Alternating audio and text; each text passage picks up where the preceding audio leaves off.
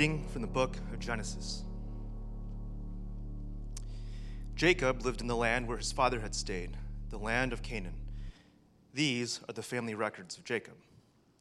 At 17 years of age, Joseph tended sheep with his brothers.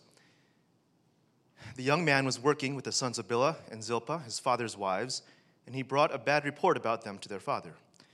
Now, Israel loved Joseph more than his other sons because Joseph was a son born to him in his old age, and he made a long sleeved robe for him. When his brothers saw that their father loved him more than all his brothers, they hated him and could not bring themselves to speak peaceably to him. Then Joseph had a dream. When he told it to his brothers, they hated him even more. He said to them, Listen to this dream I had. There we were, binding sheaves of grain in the field. Suddenly, my sheaf stood up, and your sheaves gathered round it and bowed down to my sheaf. Are you really going to reign over us? His brothers asked him. Are you really going to rule us? So they hated him even more because of his dream and what he said. Then he had another dream, and this time the sun, moon, and 11 stars are bowing down to me. He told his father and brothers, and his father rebuked him. What kind of dream is this that you have had? He said. Am I and your mother and your brothers really going to come and bow down to the ground before you? His brothers were jealous of him, but his father kept the matter in mind. His brothers had gone to pasture their father's flocks at Shechem. Israel said to Joseph, Your brothers, you know, are pasturing the flocks at Shechem. Get ready, I'm sending you to them. I'm ready, Joseph replied. Then Israel said to him, Go and see how your brothers and the flocks are doing and bring word back to me. So he sent him from the Hebron Valley, and he went to Shechem. A man found him there, wandering in the field, and asked him, What are you looking for? I'm looking for my brothers, Joseph said. Can you tell me where they are pasturing their flocks? They've moved on from here, the man said. I heard them say, Let's go to Dothan. So Joseph set out after his brothers and found them at Dothan. They saw him in the distance, and before he had reached them, they plotted to kill him. They said to one another, Oh, look, here comes that dream expert. So now, come on, let's kill him and throw him into one of the pits. We can say that a vicious animal ate him. Then we'll see what becomes of his dreams. When Reuben heard this, he tried to save him from them. He said, Let's not take his life. Reuben also said to them, Don't shed blood. Throw him into this pit in the wilderness, but don't lay a hand on him, intending to rescue him from them and return him to his father. When Joseph came to his brothers, they stripped off Joseph's robe, the long sleeved robe that he had on. Then they took him and threw him into the pit. The pit was empty, without water. They sat down to eat a meal, and when they looked up, there was a caravan of Ishmaelites coming from Gilead. Their camels were carrying aromatic gum, balsam, and resin going down to Egypt. Judah said to his brothers, What do we gain if we kill our brother and cover up his blood? Come on, let's sell him to the Ishmaelites and not lay a hand on him, for he is our brother, our own flesh and his brothers agreed. When Midianite traders passed by, his brothers pulled Joseph out of the pit and sold him for 20 pieces of silver to the Ishmaelites, who took Joseph to Egypt. The word of the Lord. Good morning. Congratulations. I think that was the longest passage we've ever read at One Fellowship. Good job, Jonathan. Yes, round of applause for Jonathan Huang. My name's Paul. If you are visiting, I'm the senior pastor here. It's a joy to see you this morning and have you visit. Um, the early service was crazy. We were losing power. My mic went out. Like, so hopefully we'll get through this. It might be in the dark, but uh, I really am encouraged by what God has already done in the 9 a.m. This story is so powerful. No matter your age and no matter your story, I think all of us will have something to gain even today. A couple other housekeeping items. Uh, next week's passage, guys, I forgot to mention this at the 9 a.m., and I'm, I'm actually being serious. It contains explicit content. So if you're a parent and you're like, what's he talking about? Just do me a favor and read Genesis 38 before you come next week. And uh, we're going to preach through the whole counsel of God and see how it applies. Why would we preach that? Well, it's very important. There's a teaser. Come next week. Other housekeeping item this morning is my firstborn son, Caden Thomas Sorensen, on the front row, has turned 18 years old today.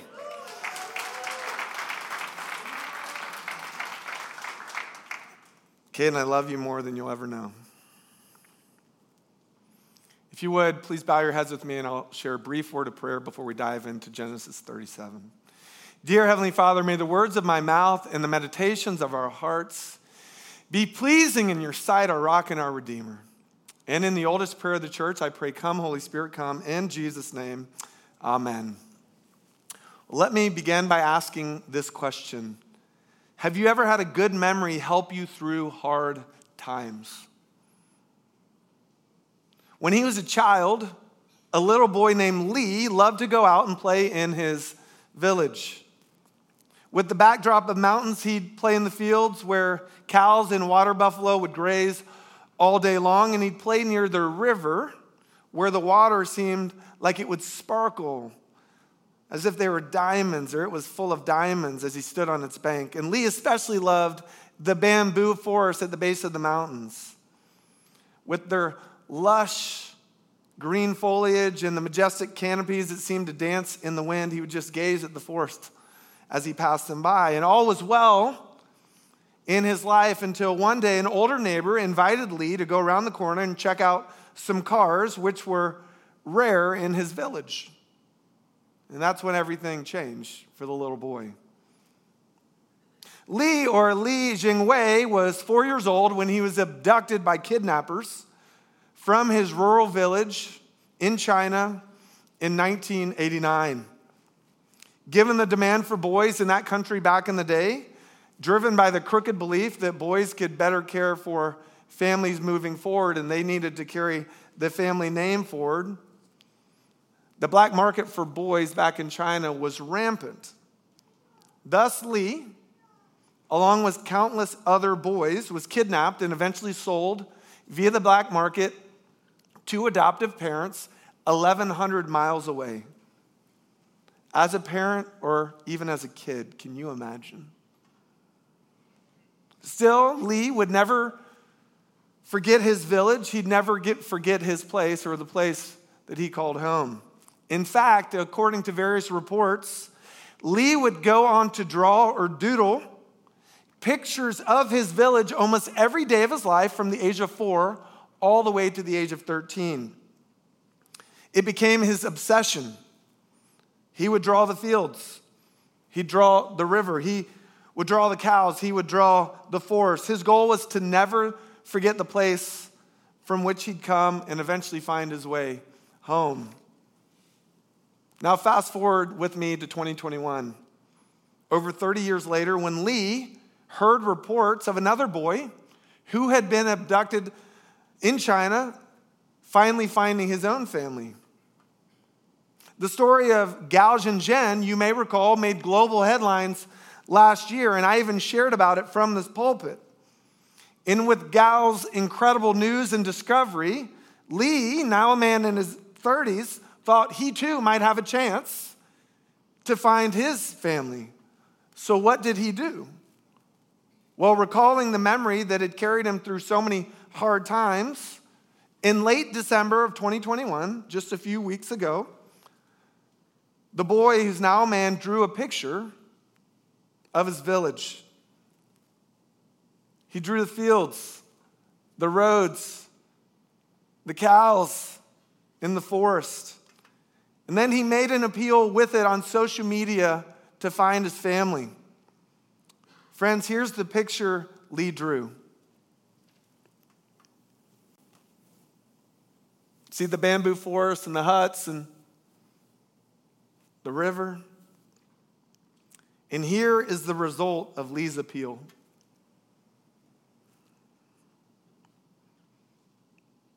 You see, after posting a video with the picture on Douyin, a social media platform in China, with tens of thousands viewing the video almost instantly, in the Ministry of Public Security of China quickly getting involved. Listen to this. Lee's mom was found and the two were reunited just eight days after Lee's appeal. Thus, on January 1st, 2022, just a few days ago, New Year's Day to be exact, Lee held his mom for the first time in over 30 years. And the mom held her son for the first time in over 30 years. Isn't that a breathtaking story? Let me ask again have you ever had a good memory help you through hard times? Such can be a game changer, and this proved true not only in Lee's life, but as we now turn our attention to our sermon series, this will prove true in Joseph's life as well. Allow me to ask everyone this question When life gets hard, what do you hold on to? Or perhaps a better question to ask is when life gets hard, who do you hold on to? Or if you're a Christian or someone even exploring the faith, perhaps the biggest question or the most fitting question is this When life gets hard, who holds on to you? My prayer is that as we begin this new series, your view of God will expand and your view of life will expand. And through it all, you will find hope. No matter what you have faced, no matter what you are facing, no matter what you will face, that you will find a hope that transcends any circumstance that comes your way. So let's now turn our attention to our passage for the day. The big idea I'd like us to see from Genesis 37 is this broken people and broken plans do not mean God is broken away from you. Broken people and broken plans do not mean God is broken away from you. And we're going to slice this thinner through two points. Point one life is full of broken people and broken plans. And point two, the Lord can take all brokenness and use it for good. So let's dive in. Point one life is full of broken people and broken plans. Our passage begins. These are the family records of Jacob. At 17 years of age, Joseph tended sheep with his brothers. The young man was working with the sons of Bilhah and Zilpah, his father's wives, and he brought a bad report about them to their father. And now Israel loved Joseph more than his other sons because Joseph was a son born to him in his old age, and he made a long sleeve robe, or as other translations put it, a robe of many colors, right? For him.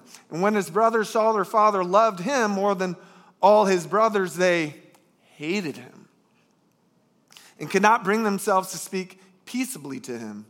And then Joseph had a dream, and when he told it to his brothers, they hated him all the more. Now, without a show of hands, how many of you have broke, grown up in broken families or broken homes? If that's you, or most likely it's all of us to some degree or another, this story of Joseph is especially for you. A little background on our passage is, is important. Beginning with verse 2, our passage says that it, along with the rest of Genesis, the remaining 13 chapters, contain the family records of Jacob. So who was Jacob? Jacob, in the history of the people, in the history of the people of Israel, was a patriarch or a leading figure through whom the promises of God were meant to flow.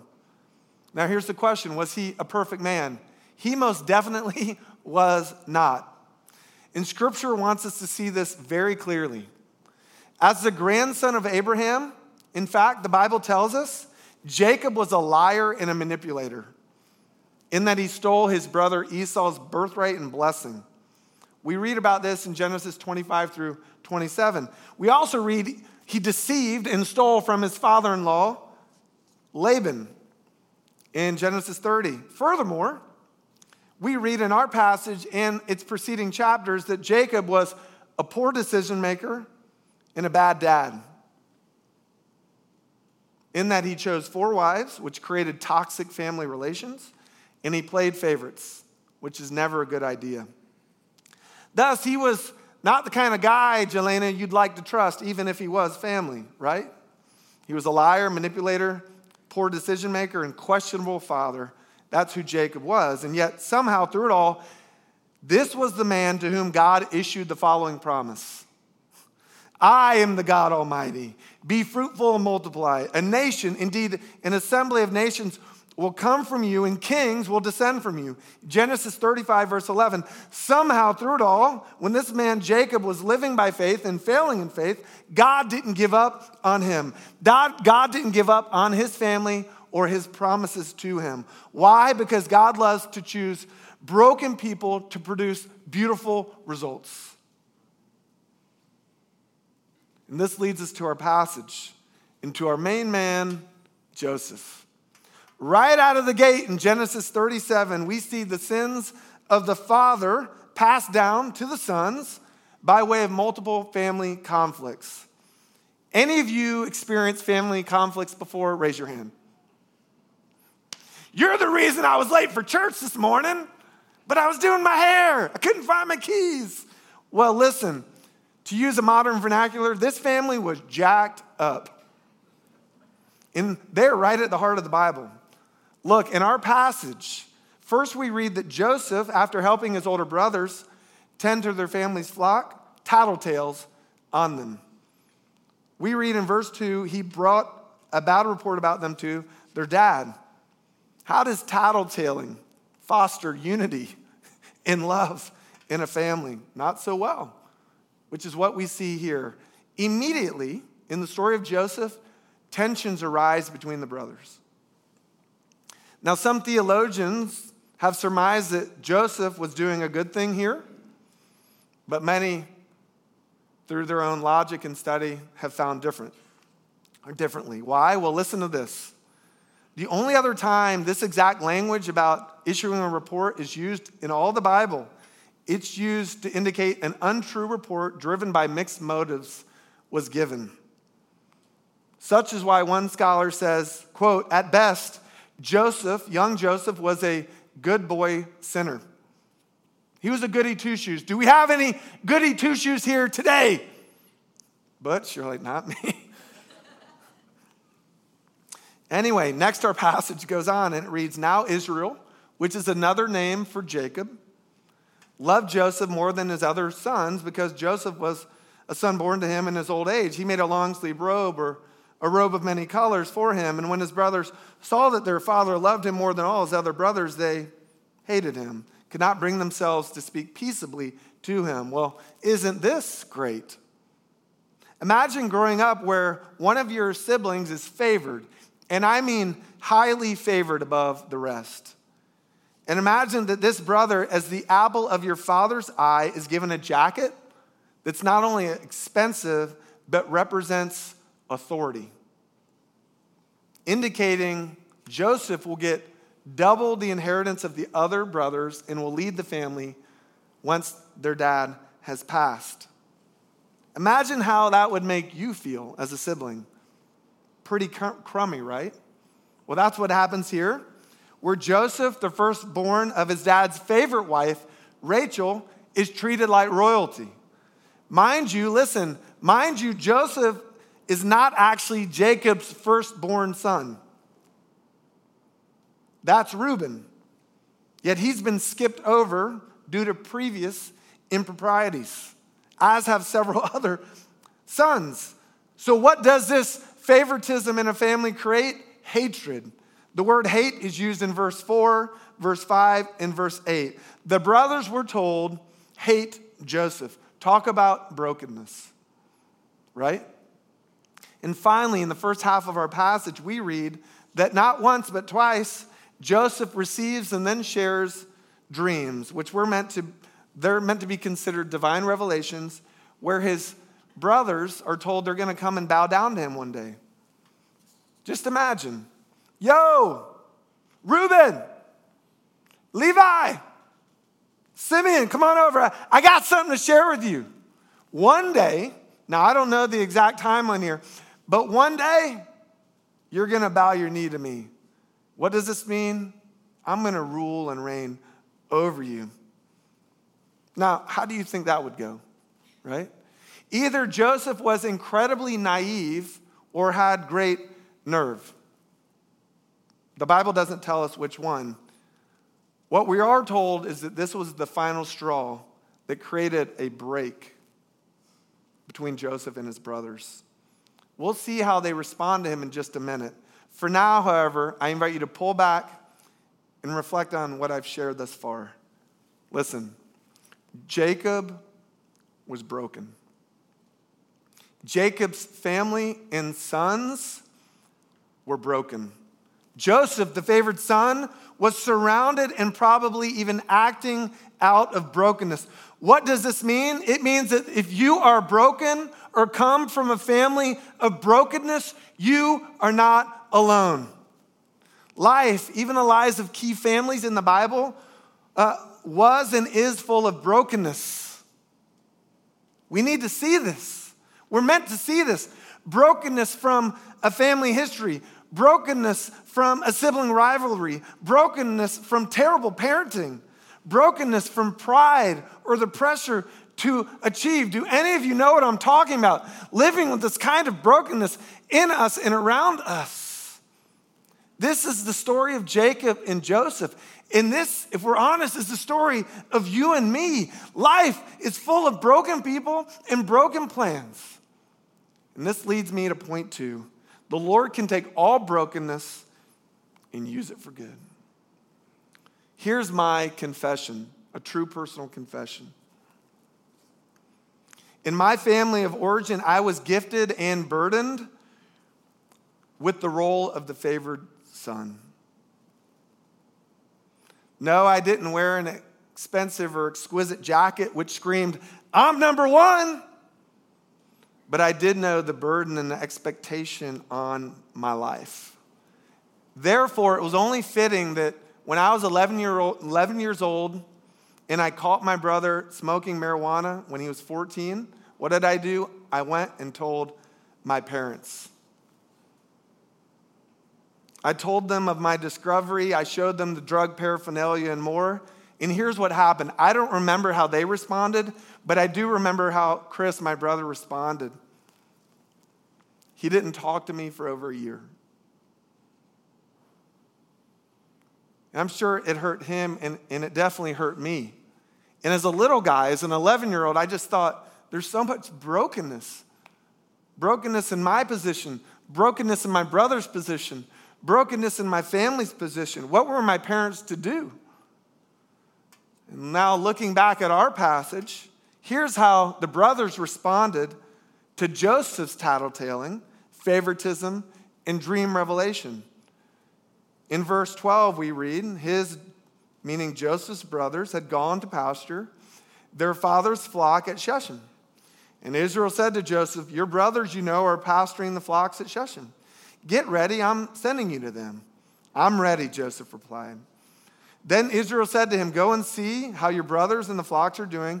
Bring word back to me. And so he sent him from the Hebron Valley, and he went to Shechem. And found them there, wandering in a field, and asked him, What are you looking for? And I'm looking for my brothers, Joseph said. Can you tell me where they're pasturing their flocks? And they moved on from here, the man said. I heard him, excuse me, I heard them say, Let's go to Dothan. And so Joseph set out after his brothers and found them at Dothan. Listen, they saw him in the distance, and before he had reached them, they plotted to kill him. They said to one another, Oh, look, here comes the dream expert. So now let's come, come on and kill him and throw him into one of the pits. We can say that a vicious animal ate him. Then we'll see what becomes of his dreams. So, this past week, as we were going through this passage as a staff and meditating on it, I love the brutal honesty of some of my staff. A couple of them said, Yeah, their, their response, the brother's response makes sense to me or makes sense to us. And here's the deal Molly even took it a step further. She's like, I would have thrown him in the pit. So listen, friends, don't mess with Miss Molly. Well, guess what? We go on to read. The brothers do, in fact, throw Joseph in a pit, and then they sell him into slavery. It's awful, right? The theme of brokenness seems to reach its climax in just the first chapter of Joseph's life. And that's how chapter 37 ends. And we're left asking, what in the world? Yet here's the spoiler alert. Are you ready? but God. but God. But God. Let me ask when you were a kid, or perhaps even as an adult, did you ever read the end of the book before you finished the book? You know, just to see where the story is going. Confession time. Who's done that before? Who's looked at the end? Thank you, everybody. You're a lot more honest than the nine hammers. Do you know what Joseph would go on to say to his brothers years later, as he did, in fact, survive the pit in this hellish moment and end up ruling his brothers and treating them with kindness, generosity, and grace? In the last chapter of Genesis, Genesis 50, verses 19 through 20, we read, Joseph said these words to his brother, brothers, Don't be afraid. Am I in the place of God? You intended to harm me, but God intended it for good, to accomplish what is now being done, the saving of many lives. Allow me to repeat that. Do not be afraid. Am I in the place of God? Joseph said. You intended me harm, but God intended it for good to accomplish what is now being done, the saving of many lives. You see, while all the hell was breaking loose in Jacob's family and in Joseph's life, in Genesis 37, our passage today, God was at work. God was at work orchestrating a merciful and masterful plan to redeem and bless this family, and through this family, uh, all of the world, all of history, and that includes you and me. In fact, through this family and through this story would come the greatest and costliest redemption the world would ever know the person and saving work of Jesus Christ Himself. So here's the point, friends the Lord can take all brokenness yes, all of your brokenness and all of my brokenness and turn it and use it for good. You ready? That terrible habit? God can break it and use it for good. That awful grief, God can heal it and use it for good. That broken relationship, God can mend it and use it for good. That deep, dark shame, God can redeem it and use it for good. The Apostle Paul would later put an exclamation point on this truth with these words from Romans chapter 8. We know that all things work together for the good of those who love God, who are called according to his purpose. Do you believe this, friends, today? Do you believe that God can masterfully and mercifully work to redeem and bless you and through you show his extravagant grace to the world around you? Do me and yourself and our church a favor this morning. Ready? Whatever hell and horror you have faced, are facing, or will face, repeat this with me. But God. But God. But God. You intended me harm, but God intended it for good to accomplish what is being done, the saving of many lives. Church, believe that truth no matter whatever you face today or will face tomorrow, believe that truth with me.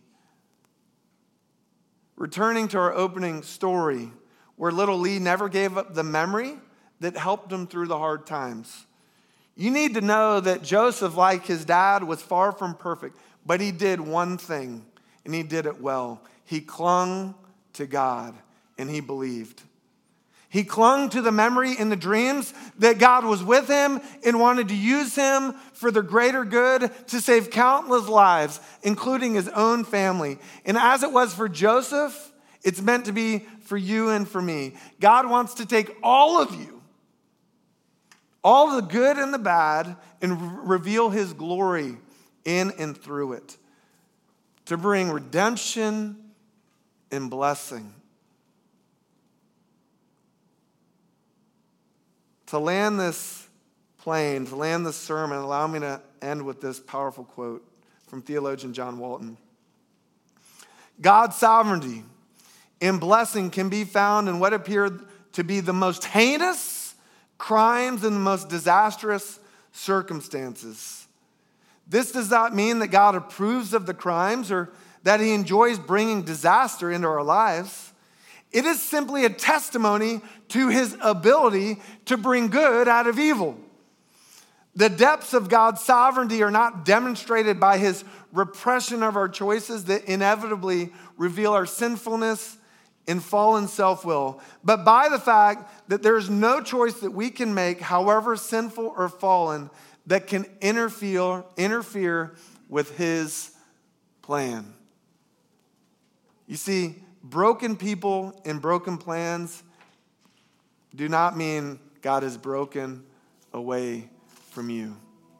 Here's the invitation believe in the Lord, in his sovereignty and goodness over your life and your family and your future right now, today. Listen, whatever pit you have faced, will face, or are facing, whatever pain, give it to God. Cry out to God and say, Redeem this and bless me and bless others through this. And He'll do it. In His timing, He'll do it. It may be hard, but He'll always come through.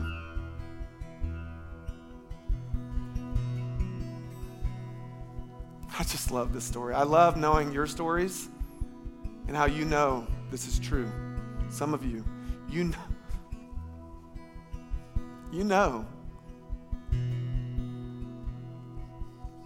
I look forward to hearing how God's going to continue to redeem your story and your family and use us in His future for our good and His glory. Let us pray. Dear Heavenly Father, thank you so much for this opening act of the story of Joseph. God, we bring you our pits and our pain. We bring you our lives and say, Have your way. God, redeem that pit in my life, redeem and heal that pain in my life. Give me your grace and your goodness. Give me a heart of joy and patience and forgiveness and hope, knowing that you never leave us nor forsake us. You work all things together for the good of those you love and have called according to your purpose through your Son, Jesus, we pray. Amen.